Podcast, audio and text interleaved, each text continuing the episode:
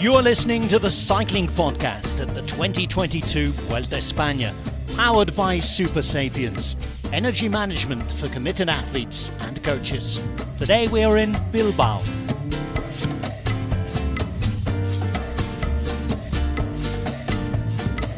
Hello, buenas tardes from La Vuelta a España. My name is Daniel Friebe. I am the host of tonight's episode, and as you heard our friend Rob Hatch just say, I am in Bilbao today in the Basque country. We've seen stage five of the Vuelta a España, won by not a Basque but a Catalan, Marc Soler.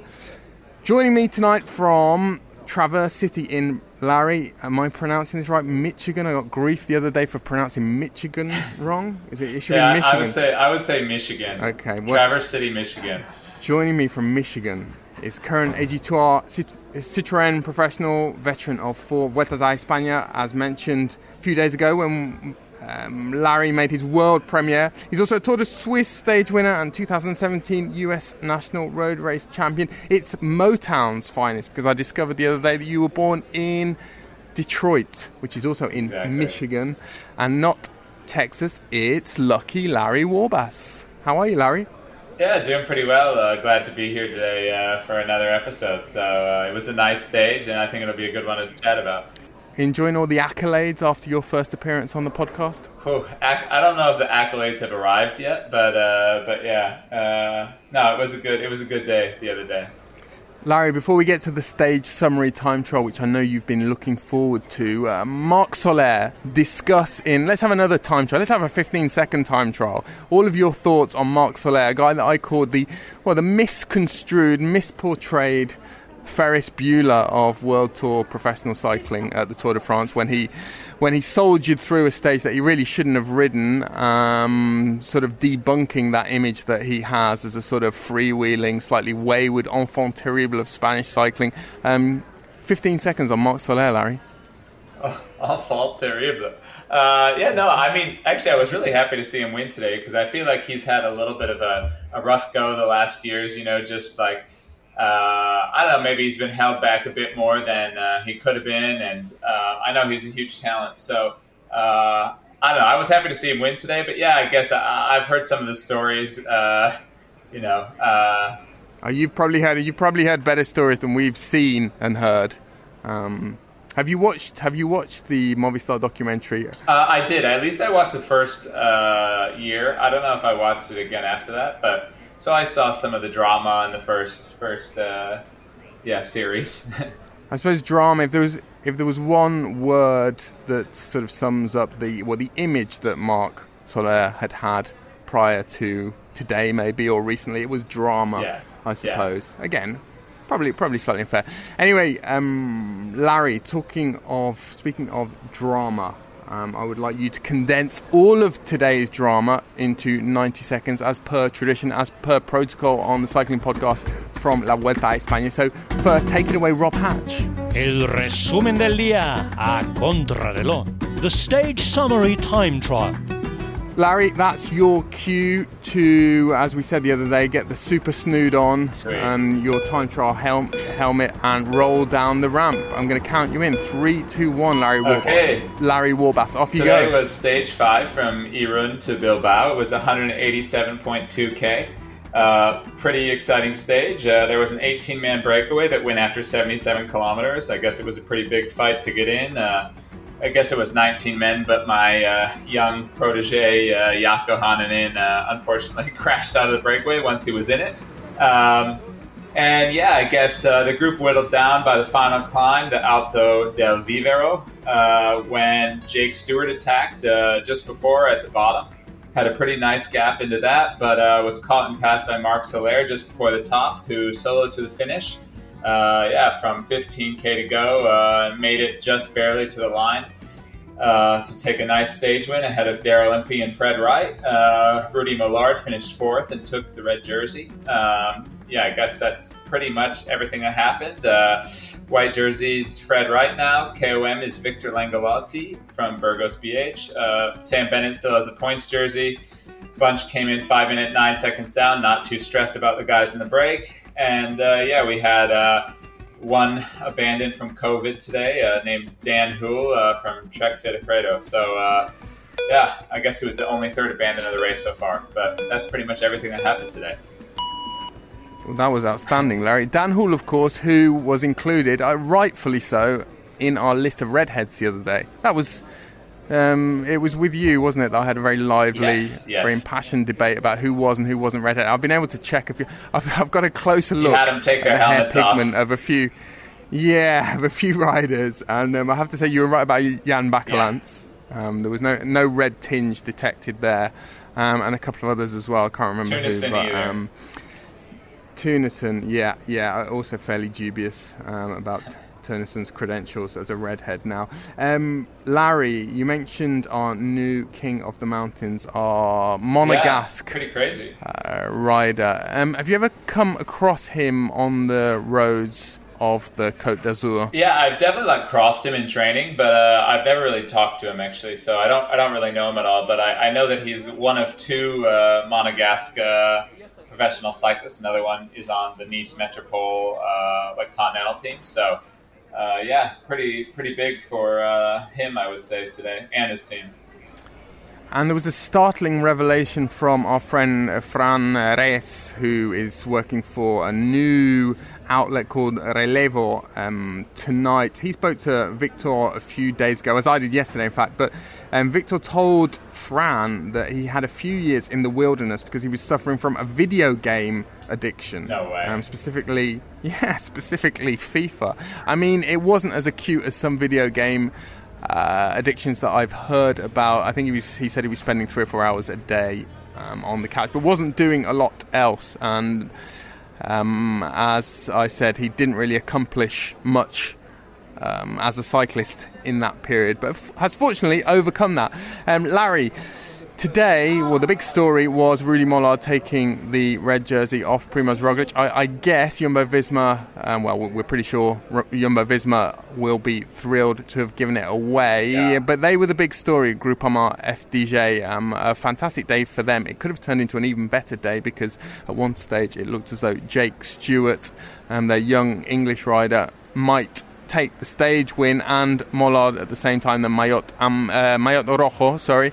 Um, it wasn't to be, however, they were understandably delighted at the finish today. I spoke to Jake Stewart and the team director sportif Philippe Mauduit. We're going to hear from those two now. yeah, once we uh, once we got myself and Rudy in the breakaway, it was kind of one objective to try and get Rudy into red again, and uh, yeah, kind of the stage win was also on my mind, and um, yeah, I knew if I could get over that final climb towards the front, then you know I could do a good sprint, but uh, yeah, I kind of got myself ahead for that final climb. Um, yeah, thought I was going to kind of hold him off, and then Soler come flying past me.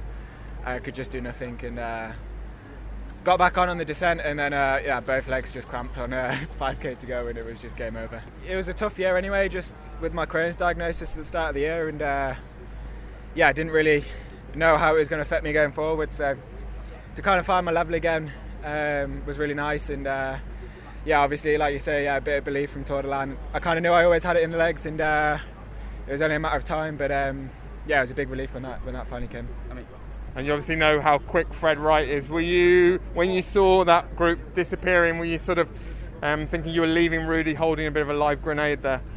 I said to Rudy from you know 60k to the finish, I said you need to drop Fred because he's if not he'll roll you in a sprint. And uh, yeah, I train a lot with Fred, and uh, yeah, if I do sprints against Fred, you know it's kind of 60-40 in my favour. So I kind of knew, you know, if it, if it came down to a sprint, then Fred was going to have it. But did he get second on the stage or? He got third Oh, did he? Right. Okay. Um, yeah. Impey. Okay. All right. Okay. Yeah. Yeah. But um, yeah. I mean, it's only a matter of time before Fred wins the stage. I think that's, that's fair enough. And uh, yeah, before coming here, he, he kind of uh, spoke to me and said, "Oh yeah, see you in Spain." And I was like, "Oh, okay." Uh, he was like, "Yeah, yeah, I'm going straight from the tour." So yeah, I just kind of told him like, I know the goodwill to follow them for the breakaways, and uh, yeah, I found myself there today with Fred, so I kind of knew it was probably a good breakaway to uh, to be in. So, Philippe, um, well, it looked as though that, that was a, a planned move today. I guess you had it in your mind that Jumbo Visma might want to give away the red jersey. But tell us about the briefing this morning.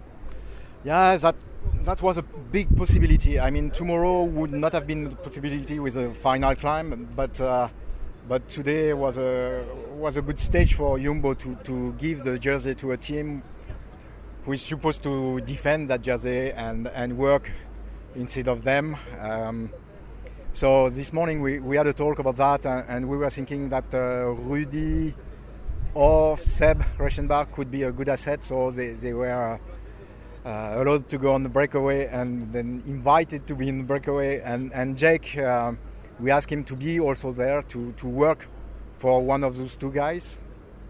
Uh, at the end, Jake and, and Rudy were in, in and, uh, and Jake on the final tried to move to take some advantage on the climb because he's not really a climber.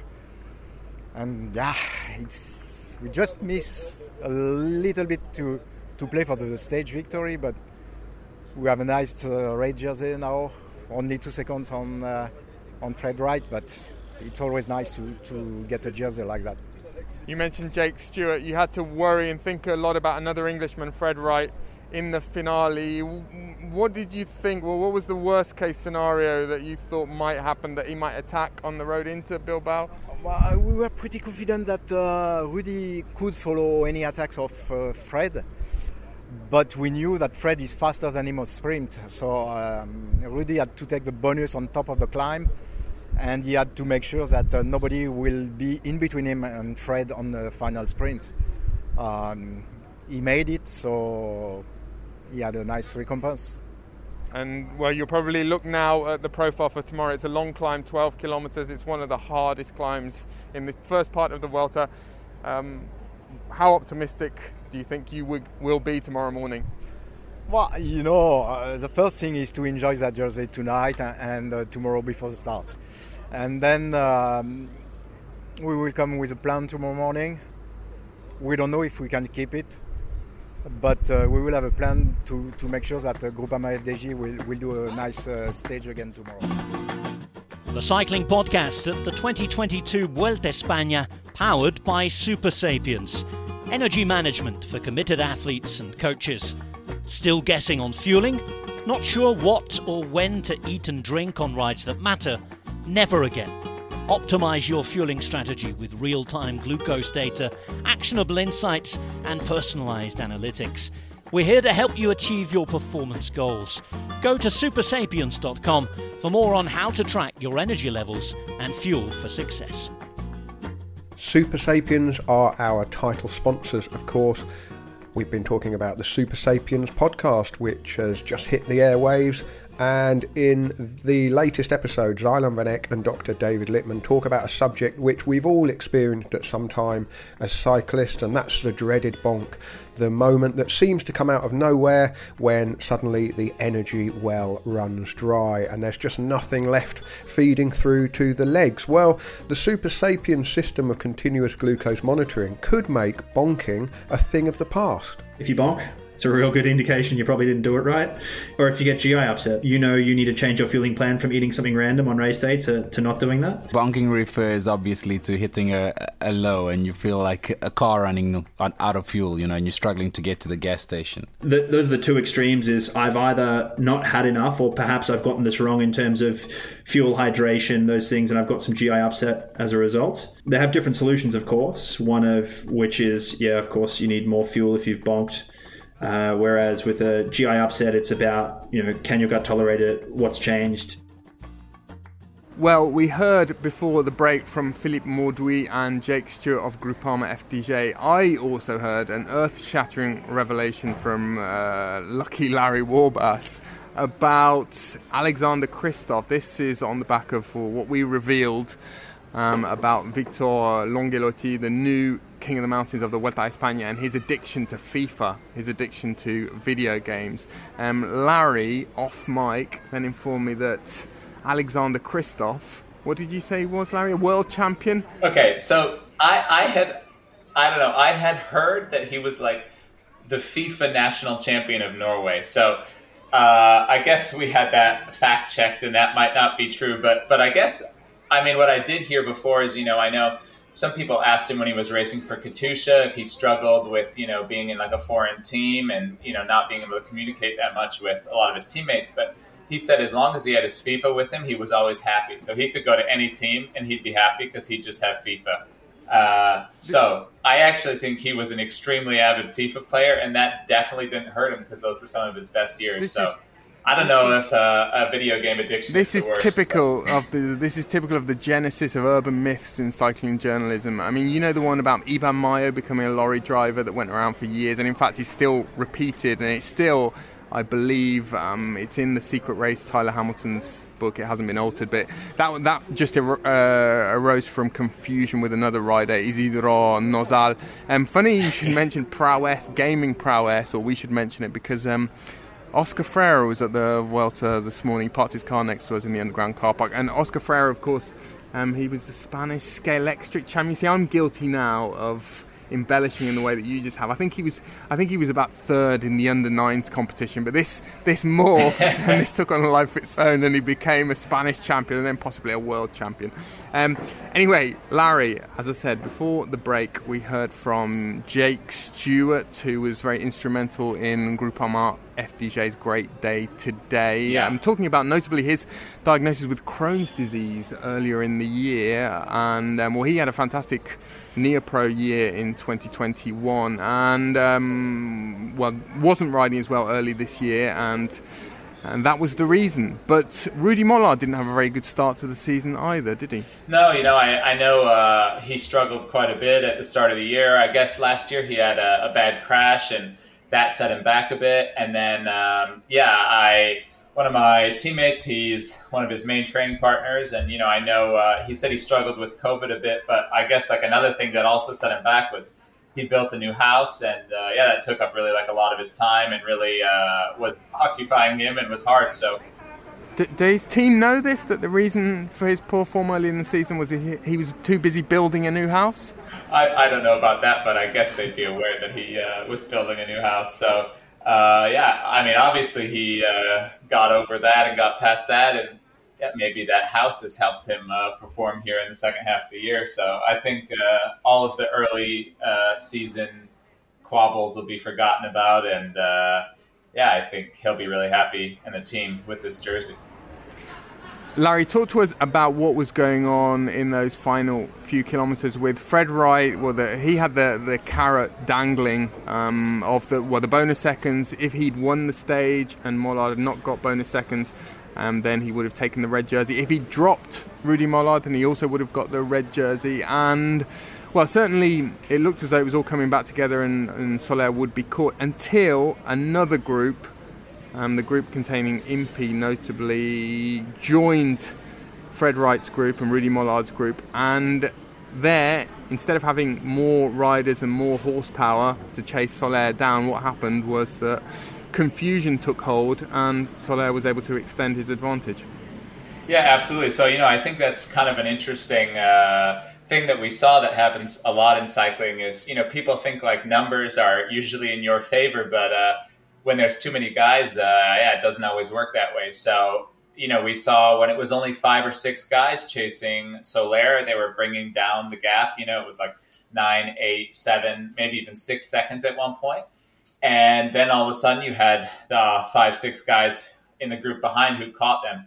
Uh, and then you know all of a sudden you see there's Nikias Arndt and uh, and Impey and you know I guess all the guys in that first chasing group then thought well oh oh no we don't you know we don't want to bring these guys to the line. And then it kind of caused this cat and mouse which uh, really played into Soler's favor. So if it wasn't for that I think uh, he definitely wouldn't have yeah he wouldn't have made it to the line. So that really was good for him. And the other thing I think really helped him was uh, Rudy just totally shadowing. Um, Fred Wright the whole yeah I guess last few K because I think that also sort of uh, yeah put like um, a bit of a dent in the, in the chasing or you know slowed them down a bit uh, and you know it was best for Rudy to let uh, uh, Marc Soler stay away to take the bonus seconds uh, since Fred Wright has a pretty good sprint but but yeah, I think you know it's interesting to look at some of these little things that can play in the favor of a guy who's solo uh, in front, and uh, yeah, what let him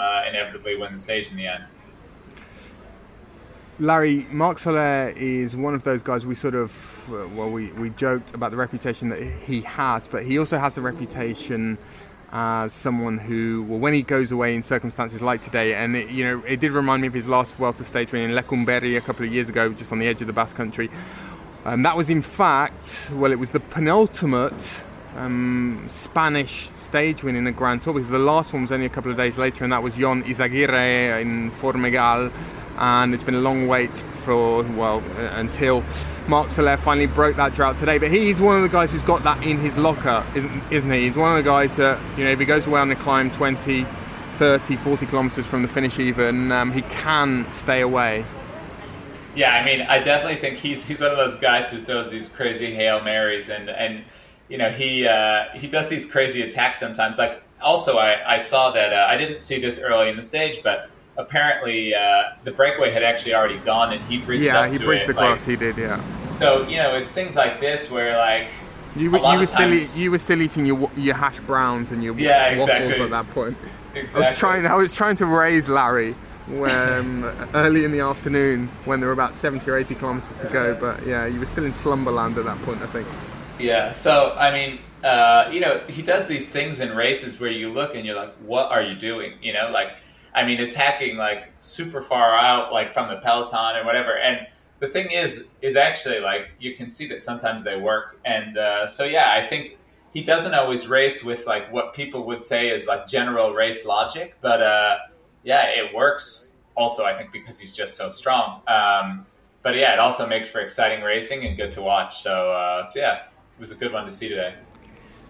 in his press conference uh, this afternoon, uh, there, were, there, were- there was a bit of bait dangled. I think a lot of the Spanish journalists in the press room they wanted some kind of broadside um, against or about Movistar because obviously he has changed teams this year. He's gone to UAE, and and I, I, I suppose you know we, we joke about his image, but it was damaged to a large extent by the Movistar documentary, which we all loved because it was quite revealing. And you know you had scenes. I think in the latest series. Um, last year's Tour de France is covered, and I hope you can, can you hear the dog barking there? Oh yeah, Um, Yeah, sounds sounds quite excited by the mention of El Dia Menos Pensado, the, doc, the Movistar documentary. But yeah, I think um, last year's Tour de France is covered in the latest series, and uh, Soler's crash in the first stage is covered, and you have scenes where I can't remember which director sportif it is, but they're sort of minimising the crash and saying, well, um, we're, we're surprised he's making such a meal of it. And you know, I did wonder the Tour de France this year when he did sort of soldier on through that stage to Foix um, and was outside the time limit. I, I did wonder whether that was in part a, a response to um, the sort of slurs that have propagated about Marc Soler. Uh, I mean, to be honest, I get the impression that he's not too uh, concerned about what the media or the other guys are saying about him, and he just kind of does his own thing. So I, I, imagine he really more did that for himself than you know to prove any of the, the haters wrong. But uh, but yeah, I mean, maybe he did. I, I'm not sure. Uh, it's it's hard to say, but you know, he doesn't strike me as the kind of guy who's too uh, I don't know concerned about like a lot of the things going on around him. No, I- mean the image that sort of sums up and speaks to that, I suppose, is that image which became a bit of a meme, and I think it was from the stage to Andorra in 2019, where he pulled out the earpiece and sort of threw the earpiece very theatrically, and that's a that's an image that stuck with him, really, isn't it? Yeah, yeah, definitely. No, I could even see like the replay of that uh, in my head, you know, because I saw it so many times. But, but yeah, I mean, I guess sometimes it's hard to recover from those things, but, uh, but I think he is. Larry, today a breakaway did stay away. Yesterday, the breakaway did not have as much success, and well, after the stage, a few of the members of that breakaway, notably Alessandro De Marchi and a couple of others, um, complained about the influence of the motorbikes yesterday, and they said that the the television motorbikes in particular were favouring the peloton, favouring the chase. It was also something that Ethan Hayter mentioned in his interview after the finish yesterday that it seemed as though the TV cameraman didn't want the break to succeed. Now, this morning in Irun, I and another a, a, group of other journalists asked the race director Javier Guillen about precisely this issue, and I also asked him about another um, sort of minor stir in the teacup at the Vuelta over the last few days, and that was the safety of the stages in the Netherlands, um, which we know Alejandro Valverde and Mikel Landa were pretty upset about. Here's Javier Guillen this morning. Well, we are at the beginning of the Vuelta. We always have this kind of uh, warmth of the riders. We need to check it out. What I can say, we really insist, uh, insist our uh, cameraman how they have to manage uh, the race. Actually, this is uh, the first uh, edition, and I think it's one of the first races in the in the calendar that has introduced the rule that when there is an escape in the descent, the cameraman, the motor cameraman, only can film behind the rider, not before. When they are in the peloton, you know, you need to film uh, before the peloton. But for sure, we are going to insist them that to get the distance. I don't know exactly, you know. I check it out with my organization people. They said to me they didn't see anything strange, but my my duty is to listen everybody just to try you know, to, be, to do all our best, uh, you know, in terms to manage uh, the Vuelta very well. I'm from TV. I want good, good pictures. I want great pictures. We depend on TV. I mean, with no TV, no race. But anyway, everything is possible. So we need to combine because at the end, this is an official sport race. So we need uh, to have all the sport principles, you know, uh, to respect. Uh, then TV, know uh, that. Riders also know that TV is crucial, but everybody, you know, must know how to manage, how to be in the race. Thank you so much. Javier, just, just, just one thing. Um, Mikel Landa and Alejandro Valverde made well the comments that you probably heard about the course in the Netherlands. And um, what have you said to them, or what would you say to them? Well, I, I, I say nothing because I didn't talk to them. But in this case, my uh, duty is uh, in both sides. Uh, first of all, no polemic. I don't want to enter in a discussion. Second thing, I have to listen uh, everybody.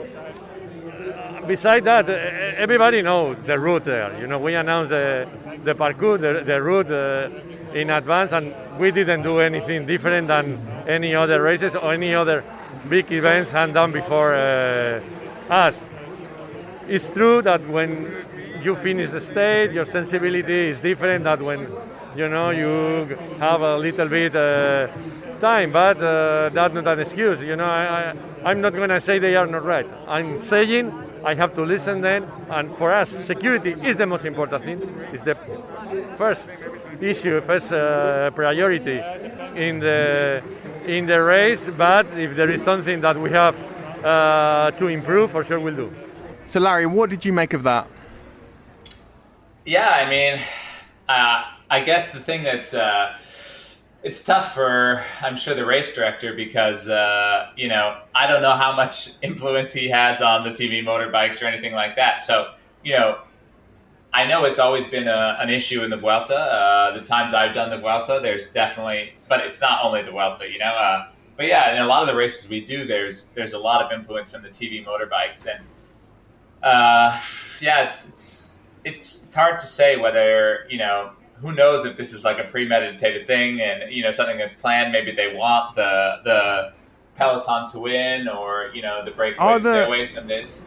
Are there, yeah. Larry, patterns? Often you hear um, allegations that are made about, well, or criticisms of organisers, and they tend to be sort of uh, stereotype, they tend to be along the lines of, well, in Belgian racing, this always happens, in French racing, this always happens. Are there any patterns that you've seen? You know, I think the thing is, if you look for patterns, you'll see them. Uh, so, you know, maybe it's one of those sort of self fulfilling prophecy things. Uh, but, you know, yeah, I know, like, you know, for example, once when uh, I was in the Vuelta and I was in a breakaway that, you know, was should have been destined to stay away with you know we had probably 20 guys in it and you know there was no one on gc no one like important and uh, we were all sure we were going to the line. And uh, yeah i guess contador wanted to win the stage that year and uh, yeah saxo started pulling behind and apparently just sat on the motorbike the whole time while, while us in the breakaway had no motorbike anywhere near us. Uh, and yeah, so then we thought, well, okay, you know, like the organizers just want to see uh, Contador win a stage in, you know one of his last uh, Vueltas. So, um, you know, whether that was true or not, you know, there's other days where you're in the breakaway and the breakaway is on the moto. So um, it's really hard to say. Larry, is this something that you feel and you, well, you talk about, you riders all talk about because you can feel it on your own skin and you can feel viscerally almost the impact that it has on a race? Or is it also something that you've become more aware of as the peloton has become more and more switched on to marginal gains and the impact of aerodynamics and you know, it's, a, it's a subject that's constantly talked about, whether it's um, linked to clothing or linked to bikes um, aerodynamics are at the forefront of everyone's mind. Yeah, absolutely. I mean, now aerodynamics are everything, and it's something we think about all the time. Um, and I guess maybe also now that like you know, there's been more and more talks of the motorbikes. You know, I think the thing is, is when you're in the peloton, if you're say middle of the bunch, so 50, 60 guys down, and uh, the guys riding the front are on the motorbike. I mean, you are just doing a full sprint to hold the wheel. Every time you go out of a corner, if they come out right on the motorbike, it's like the craziest elastic. And, and so in the end, it makes the race insanely hard for the guys in the middle of the bunch, too. And then, you know, if you say have a teammate in the breakaway, you know that you're essentially just ruining the chances of your teammate. And so that's when a lot of the guys start, I guess, to freak out. But also, you know, I guess for us, uh, you know, I guess we don't see it as fair, uh, and it's it's not cool that they're influencing the race because even if it's benefiting us sometimes, you know, say you're in the bunch and you don't have anyone in the breakaway, you don't you don't want the race to be influenced by uh, these outside forces. You know, it should be a more fair, I guess, situation. And the thing is, is like the guys riding the front, you can't. Uh, I guess you can't fault them for following the motorbike if it's in front of them. You know, like you're going to take any advantage that's in front of you. And uh, yeah, if the motorbike wants to be closer to you, you know, uh, you're going to ride behind him. So you can't really fault the guys riding. And uh, yeah, it's just a bit of a shame. And, and I think it's just, uh, yeah, it, it, just affects the race. And we just want the race to be uh, as unaffected uh, by those sort of things, these outside factors, as possible. I suppose the one sort of pushback against that would be that if you go back and watch races from the 90s, that whatever assistance there is these days is small beer compared to if you go back and watch footage of Milan San Remo in the 90s on the Poggio in particular, it was a whole phalanx of, of motorbikes, which really must have had an enormous impact on the race. But I suppose you know, the riders back then didn't necessarily have the platforms and the ways and means to communicate their grievances. Um, Larry, just one last thing on what Javier uh, said there about safety in the Netherlands. A valid point that, you know, the riders know what they're going into.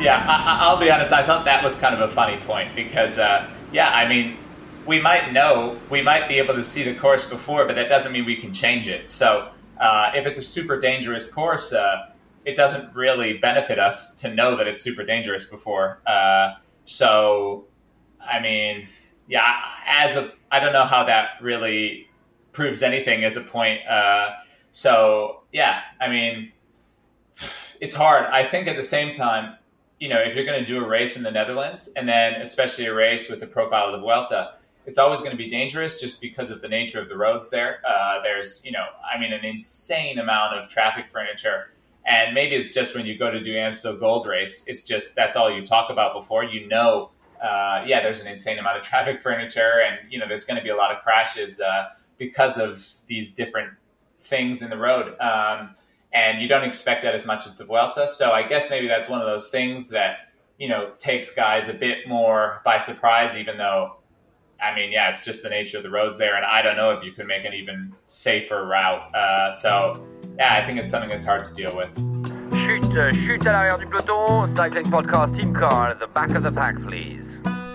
That's Seb Piquet, the voice of Radio Tour, and this is Lionel here to tell you that this episode of our Vuelta coverage is sponsored by LinkedIn Jobs, which we've used in the past to recruit for the Cycling Podcast. And whether you run a small, medium, or large company, LinkedIn could be just the place if you're looking to hire for your organisation because it's the world's largest professional network with more than 30 million people in the UK alone having LinkedIn profiles. So if you're looking to hire, you can post your job ad for free and then use the purple hiring hashtag frame to your LinkedIn profile and that will give people an indication that you're looking to recruit.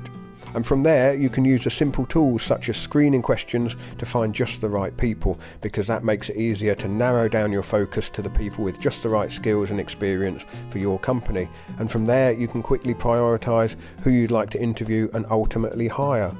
It's why small businesses rate LinkedIn jobs number one in delivering quality hires versus their leading competitors.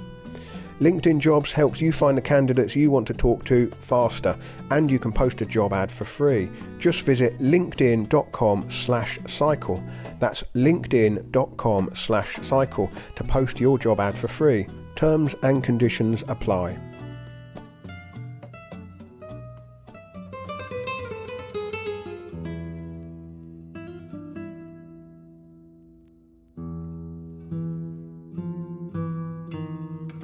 Ritmo de la vuelta.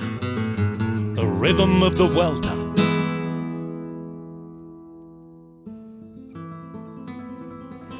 This is El Ritmo de la Vuelta, our breakneck descent down musical memory lane and through the annals of this race. Today, Larry, we're going back to 2012 when the official song was Dia Cero by Oreja, the Oreja de Van Gogh, um, Van Gogh's ear. Um, why did we go for these cats today? Well, because they hail from San Sebastian, which the race visited after 12.5 kilometers today. The name, uh, the band were originally called the Nameless, perhaps taking their inspiration from Brian Nygaard's description, very um, pejorative, very unfair description of the breakaway in yesterday's stage summary time trial. The band later explained that the song was about the bitter taste that's left after a bad argument, particularly when things have been said that should never be said. That sounds like a the tagline for the cycling podcast. Um, that year's Vuelta a España was an unforgettable one, largely due to the events of one day. In fact, Fuente Dé, the scene of a now legendary hold-up by Alberto Contador to rob Purito Rodriguez of what, as it turned out, would have been his solitary Grand Tour victory. Purito had taken had um, he'd got ahead on a route brimming with summit finishes. There were 11 of them, and he had taken the Maillot Rojo from Alejandro Valverde on stage four and held it, yes, all the way through the Pyrenees and the Picos de Europa until five days from the end, the peloton reached Cantabria and specifically Fuente Dé. Having only returned from his controversial, belated, backdated doping ban at the Eneco Tour a couple of weeks earlier, Contador had been thwarted by Purito throughout the Vuelta, but was still poised just 28 seconds behind him on general classification. The stage to Fuente Dé looked routine on paper, but attacking 50 kilometres from the finish and using three teammates sent off in early attack to step ladders, Contador broke down Rodriguez physically, tactically, and perhaps above all mentally. He later called it his greatest victory and he duly went on to win the second of his three Vueltas in Madrid four days later. The same afternoon, John Degenkolb was taking his fifth stage win of that Vuelta a España. These were his first Grand Tour stage wins. Um, John Degenkolb, of course, went on to win Milan-San Remo, Paris-Roubaix later before the dreadful accident and had a training camp in 2016 which changed the course of his career.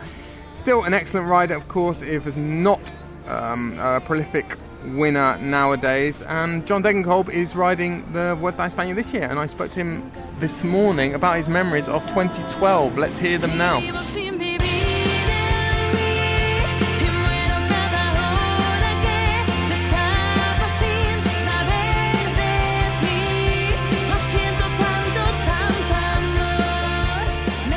When you think back to 2012, what's the first image of that Vuelta that comes into your head? The first sprint was uh, was pretty uh, iconic. Also, it was like yeah, a little bit uphill, and then, then like a, a left-hand bend. I was battling uh, quite hard with uh, Allan Davis uh, that day. So Allan Davis was I was beating him uh, not by a, lot actually. I was I was just taking him before the line. So uh, I, I, I, still remember from that year that uh, I actually won five stages, but I was not able to win the green jersey in the end. So.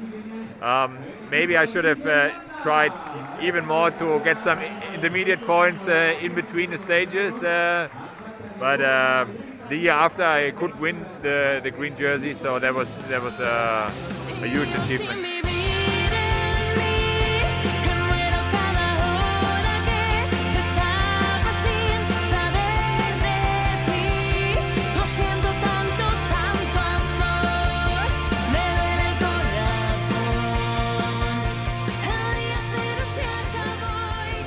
Larry, I should also have mentioned that Primoz Roglic's director sportif Grischa Niermann quit cycling that day. That was his last uh, race, um, the last stage of the 2012 Vuelta a España. What was Lucky Larry Warbasse doing in the summer or the late summer of 2012? Uh, I was uh, I was a stagiaire for BMC, so that was my first year. Um, I guess as sort of a pro. I did the tour of Utah with them, I believe, and then I came and raced a bunch of races in Belgium. So uh, yeah, 2012. Yeah. Wow, Larry, this this feeds in. This um, is relevant to what we're going to be discussing next. Um, in 2012, when you were a stagiaire, how much did you suffer from a kind of imposter syndrome or an anxiety that you did not belong as a professional cyclist? Um, I mean, I would say back then the hardest part was uh, I had some pretty old school teammates that, uh, yeah, they sort of like beat me down, I guess. Uh, Come on, name names, Larry. Come on, name well, name and shame them. Okay, I mean, I'll say like uh, Marcus Burghardt was pretty hard on me, and uh, Manuel Quinziato. Uh, but you know, like Man- was, Manuel, Manuel's a good friend of mine now. I mean, this was only in my best interest. You know, like that. They, they just really tried to make me the best sort of teammate uh, that I could be. So they were they were just trying to get the most out of me, I guess. You know, but. Uh, you know, was, how did that? Ma- give me an example of how that manifested itself. Was it sort of dressing dressing down in the bus, or? Uh, no, so like I don't know. For example, I think uh, we did. Um, Franco Belge or one of these. I don't know. At the time, it was like a stage race, and I, I don't know. One day, like maybe I wasn't around them as much as I as I could have been, you know. So they just started calling me Ghost, you know. Hey, Ghost, Ghost, Ghost, you know. And it, oh, the Ghost, uh, whatever. So, so for like a day, they just called me a ghost, and then uh, the next day, I was like, I'm not gonna, like, they will not not see me for a single second today, you know?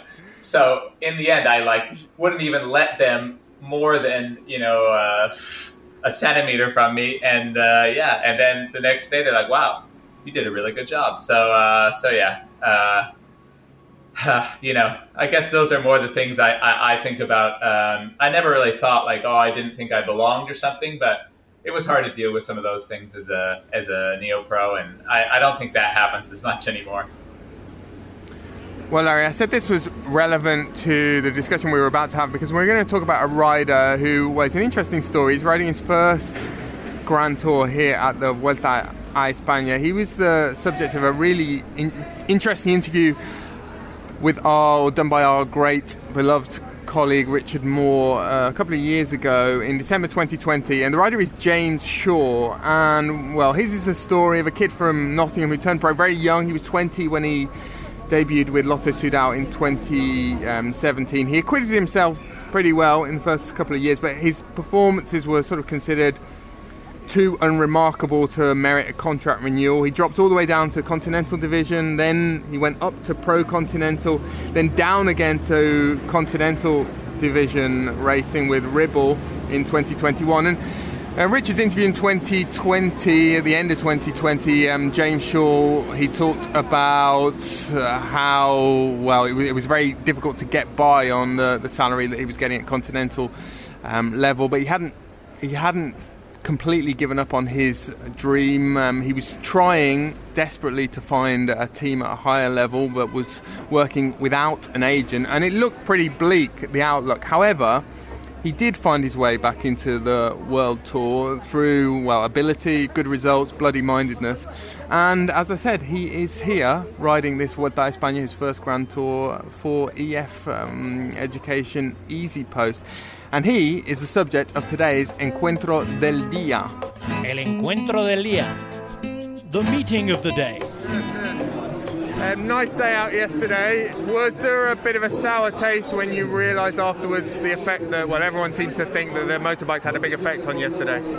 Uh, I didn't actually realise the effect of the motorbikes until someone mentioned it this morning and said I should go back and watch the footage and did I think the bike was too close, but it already happened and I thought to myself I'd rather not know.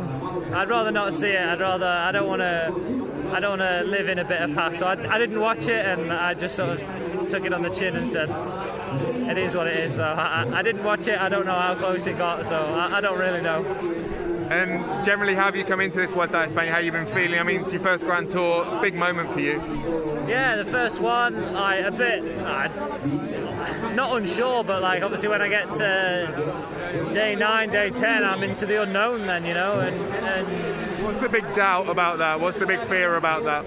I don't know really. I think it's just the fear of the unknown, isn't it? Just uh, not really knowing what happens or what's going to happen, or um, just the thought of something new. It, again, it's the, the comfort zone is being is being the boundaries are being pushed, aren't they? So I don't know if it's necessarily a fear or more of like a, a slight nervousness, like you know, uh, you know. I, I, I've seen people my ability ride the races before and stuff. I know it's possible. I know it can be done. So yeah, just that slight sort of anxiety of, of the unknown, really.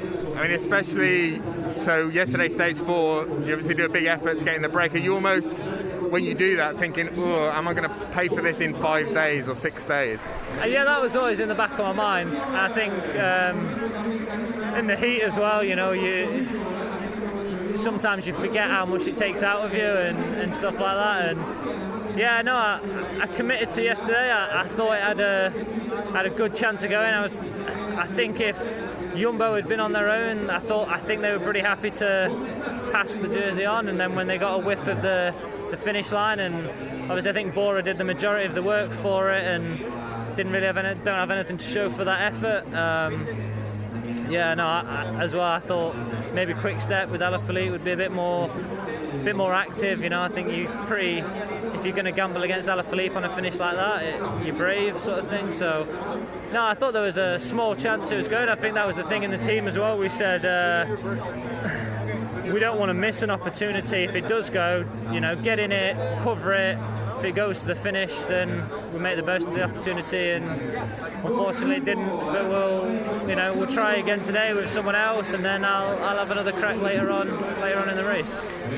I mean, at this point in this season, this kind of comeback to the World Tour season, um, relative to your expectations of how it was going to go, um, how has it gone? Yeah, it's been a bit uh, up and down really. I started the season really well in February, um, and then first race back, uh, caught COVID on the flight home, and just had this sort of like long lingering, long COVID uh, illness. Not really like uh, I wasn't coughing, I wasn't, you know, I, I, didn't have any symptoms, but I just had this like sort of like a bit of a draining fatigue feeling, and that went that went on for a good four months, and it wasn't until uh, wasn't until the national championships when I really started to pick the ball up and get it rolling again. So I sort of prepared myself mentally and physically to try and make the most of the second half of the year, put the first half behind me, and say, you know, everyone's going to have this illness at some point. You know, I think 99% of the peloton have had it, so everyone's in the same boat. So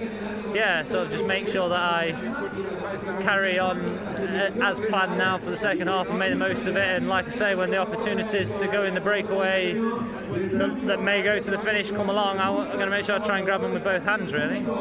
I didn't want to remind you of it, but you mentioned that difficult start to the season, and it was in the Basque Country. I, I guess that was one of the worst days when um, on the stage to Arrate you were outside the time limit. I mean, there were there, there, there were riders all over the road that day, so there's no shame in that. Oh.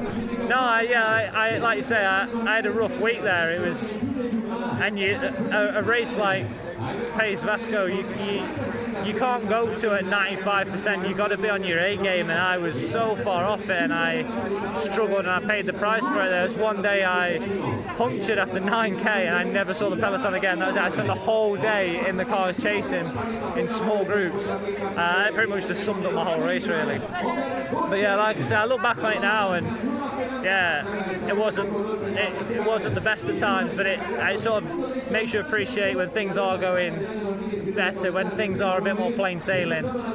Yeah, you sort of you, you appreciate it because it's easy to forget that that it's all everyone sees the television and the Instagram stories and I think it's all sunshines and rainbows and it's really it's really not. and just last thing, James. I mean, talking of Instagram posts, I saw one the other day where the whole team was sitting around. I think you were having a coffee, and I thought, what an eclectic group that looked. Uh, an Eritrean, a, a Lancastrian, some from Nottingham, Colombians, Ukrainians.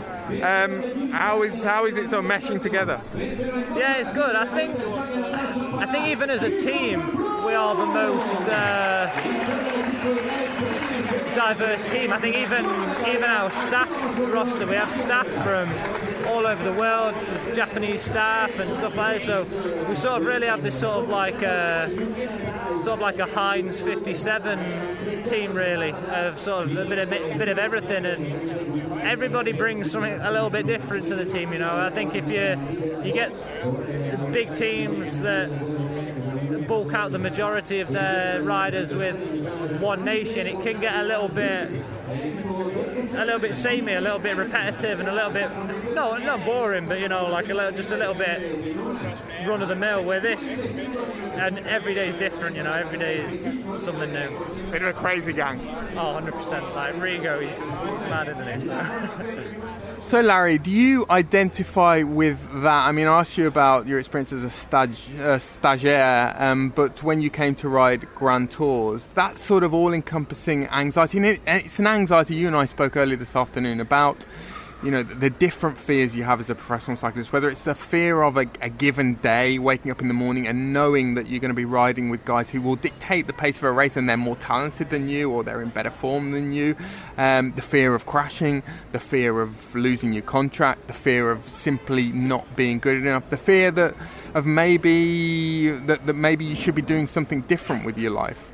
Yeah, I mean, I think I, I probably went through all those uh, emotions uh, and fears. So uh, I, I, thought it was pretty interesting listening to him talk about, you know, like the fears of like a grand tour because, you know, it's one of these things that's so built up when you're young and there's all these myths of uh, grand tours. And, you know, I guess uh, before you do one, all you know is like what everyone tells you about it. And, you know, that, oh, it's like you're always, there's all, you always have a bad day and there's this and that and the other thing. But it, it's kind of funny for me to hear that from uh, James because I don't know, I guess like to me, seeing him in the peloton this year, he he was really strong, and uh, I guess every time I raced him, he seemed to have a really good level, and uh, so in my head, he's kind of been in the peloton for a long time, uh, and I kind of didn't even realize that he just came back pro with uh, or like world tour with EF this year. Um, so it's it's funny for me being on the outside, uh, seeing him as a super strong guy this season. That you know he he's scared of these things because uh, yeah, I mean it, it's funny because I guess I kind of forgot my first Grand Tour was the Vuelta in 2014, and uh, I remember, you know, I remember always waiting for like this bad day that everyone talked about. You know, oh yeah, you always have at least one bad day in a Grand Tour. And then one day it was super easy, and I think like mentally, I just told myself like this would be my bad day. And I remember being, oh my gosh, I'm suffering so much, and this and that and the other thing. And and in the end, it wasn't a very hard day. And uh, yeah, I think it's just this thing that like mentally we can build up these stories in our head just uh, from all the guys around us and uh, these yeah i guess uh, fables that we hear and uh, in the end i think a lot of it's just mental. So uh, so yeah it's pretty interesting to hear that. I mean i sort of touched on in the interview, um, Larry, this kind of fear, this paralysis that can that can come about again, and it's sort of fed, nourished by, like you say, the sort of myths or the received ideas that you have to, you know, you start a Grand Tour with a full glass and you've got to count every drop of energy, and you know, I, I guess some riders can can almost become afraid of their own shadow and they don't want to move, they don't want to do anything in the race, they don't want to attack because they're worried that they're going to pay for it. The, the bill is going to land on their table a few days later. I mean, yesterday morning I spoke to Alessandro De Marchi um, about a sort of related topic. Um, you know, at the Giro earlier this year, he really struggled for form and he struggled to get into breaks early in the race. Um, and I said to him, you know, you want the, the kind of guy who really prepares your breakaways months in advance, and you know you've you've gone on VeloViewer and you've and you've plotted exactly how you're going to get into a break every day. And he said, no, with age, I've learned that you have to be ready to go at any time. And you know the opportunity may never come in a Grand Tour if you wait and wait and wait. And I suppose you know that can even apply to someone who is riding their first Grand Tour. Would you agree?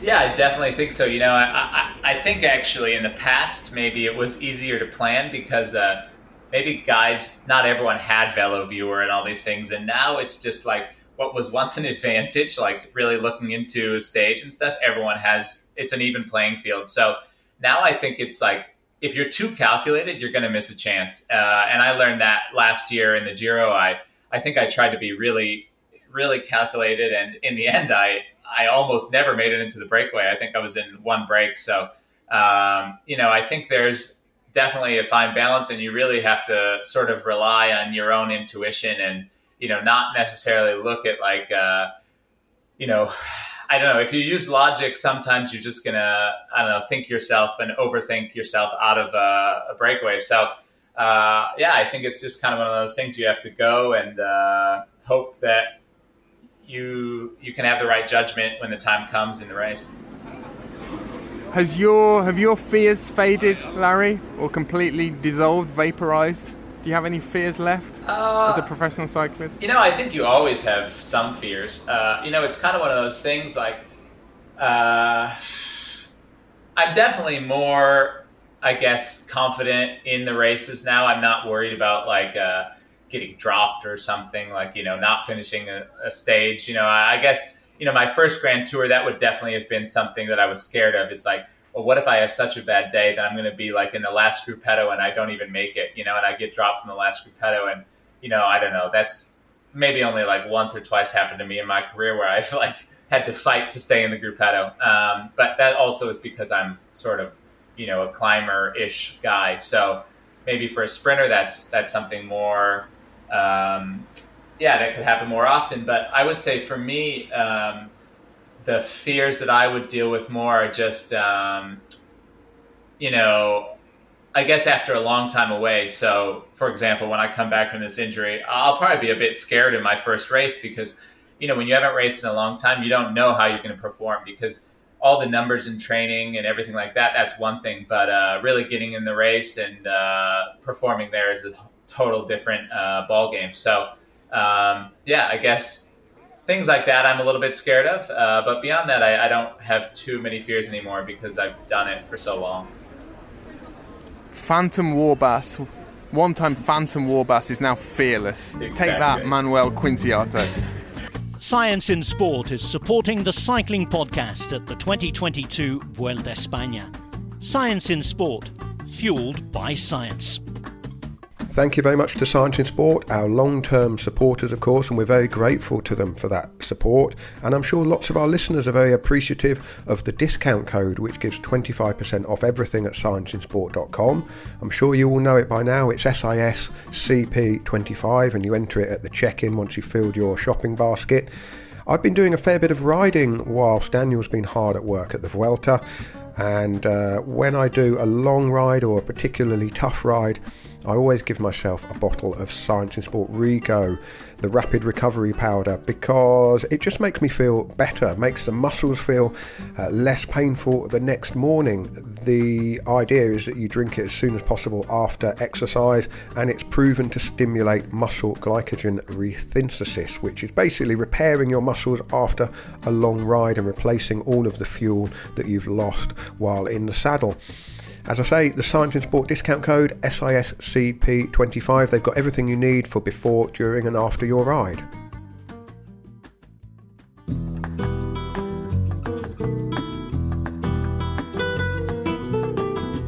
La etapa de mañana, la cena de ayer. Tomorrow's stage, yesterday's food. Larry, my dinner last night, it was another evening when the vegan diet had to be sacrificed. Um, I had a carrillera guisada, which is a kind of a beef stew, beef slow cooked, beef cheek, I think, um, slow cooked in red wine. And it was it was pretty tasty. It was pretty tasty. Looking forward to trying some pinchos tonight in Bilbao. We've got the fiestas de verano, the summer the summer party tonight in Bilbao. It should be pretty raucous. Um, so looking forward to that, Larry. Larry, um, tomorrow we are going into Cantabria. We're leaving the Basque Country. Tell us about tomorrow's stage, will you? Yeah, so tomorrow's the sixth stage from Bilbao to Ascensión al Pico Llano San Miguel de Aguayo. And uh, I think the mountain will take as long to ride up as it does to say the name of it. Full marks. 181.2 kilometers with uh, 3,682 meters of climbing. And yeah, it's the first real mountaintop finish of the Vuelta, so I think uh, it'll be a really good one to watch. Uh, the last climb is about a little over 30 minutes. It should take. It's 12k at 6.7%, and it's in two parts. Like the first five and a half k a little bit harder, and then a little downhill with a final 4k at about 7%. So um, I don't know for me, I'm going to predict another breakaway because I don't think uh, you know the the leaders are going to want to pull back uh, any any move. But uh, I guess we could see FDJ trying to hold on to the jersey, um, but maybe they'll Four- just keep.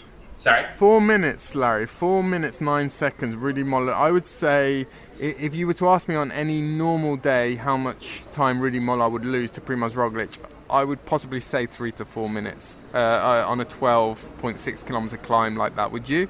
Uh, I, I think that Rudy, if he really goes like full gas, he can maybe stay within two minutes. So I don't think he has to fear losing the jersey too much tomorrow because uh, if he's in good shape, which I'm guessing he is, he can climb pretty well. So The climb tomorrow, Larry, it's hard, particularly the final climb, it's hard in the first half. Um, I think the, the first six kilometres are, well, the, the average is more like 9% rather than 6.5% average of the total climb.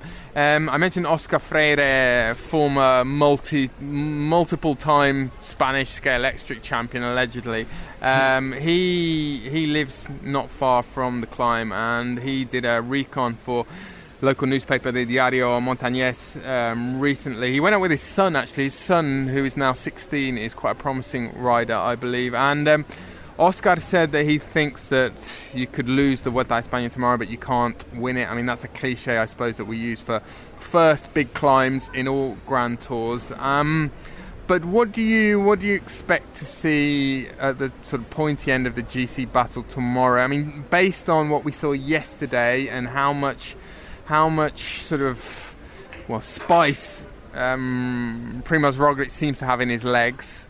What do you think we're going to see tomorrow? Um, I don't know. I mean, I guess I could maybe see some guys like uh, Bora and these other teams trying to put some pressure on him on, on the final climb. Um, but I mean, I think for the moment, Roglic will be pretty untouchable. So I don't think he's going to lose any time. Um, I think also the last part isn't steep enough to make like huge, huge differences. And uh, I kind of imagine we're going to see like four or five of the GC guys going to the line together. Um, and I still think, though, uh, there's going to be a breakaway taking the stage win.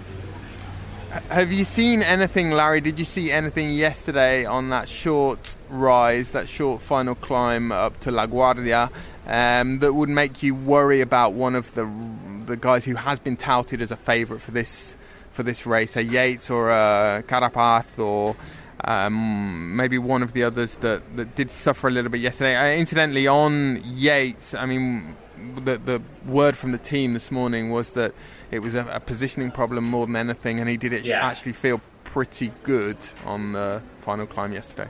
That's you know, I was gonna say, I think on a stage like yesterday, you can potentially see certain guys who are going really well, but I wouldn't say if you don't see a guy that it means they're going badly because yeah, it looks like pretty technical going in, and then uh, you know if you're not in perfect positions, a bunch of guys are getting dropped going back. You can get caught behind some guys, and so uh, I guess for me, it's good to see like okay, certain guys are looking strong. Like actually, I mean, my teammate Ben O'Connor to me, he looked pretty impressive yesterday on that final climb, but I wouldn't say that like. Uh, because you didn't see a guy super present doesn't mean that he's not super good because also like a 30 minute climb versus a 2 minute climb is a very different ball game ben o'connor who of course has a new nickname on the cycling podcast superboc um, uh, BOC, Boc, um, it's Portuguese beer. It's uh, it's not really catching on, Larry. It's one of, another one of my lamentable attempts to propagate a nickname. But you know, um, 13, 14. No, how many stages left in the world? Lots of stages left in the world to make that stick. So um, yeah, yeah.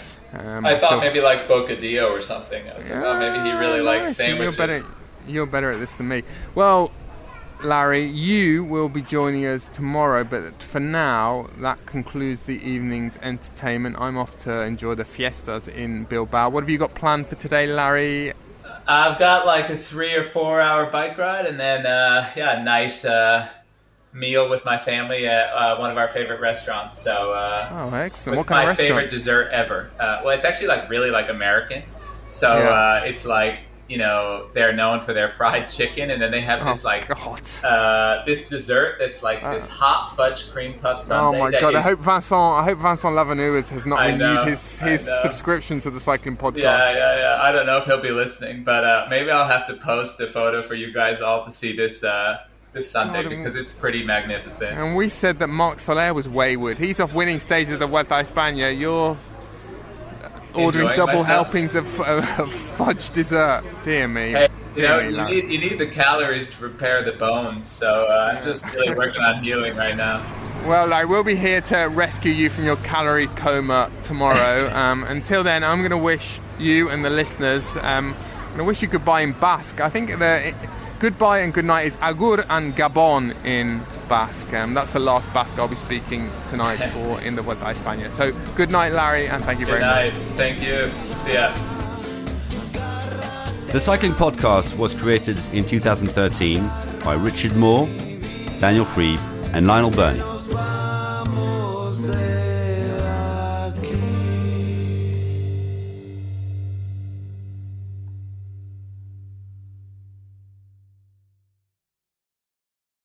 If you only have a 401k, you're not getting the most for retirement. Wait, what? Add a Robinhood IRA on top, then they'll boost it by 3%. You can do that? And if you transfer in any retirement account, you get 3% on top of that. Is there a limit to the match? No limit. Robinhood Gold gets you the biggest contribution match of any IRA on the market. Sign up for Robinhood Gold at Robinhood.com slash boost by April 30th. Subscription fees apply. Investing involves risk. 3% match requires gold for one year from first match. Must keep IRA for five years. Match on transfers subject to additional terms and conditions. Robinhood Financial LLC member SIPC.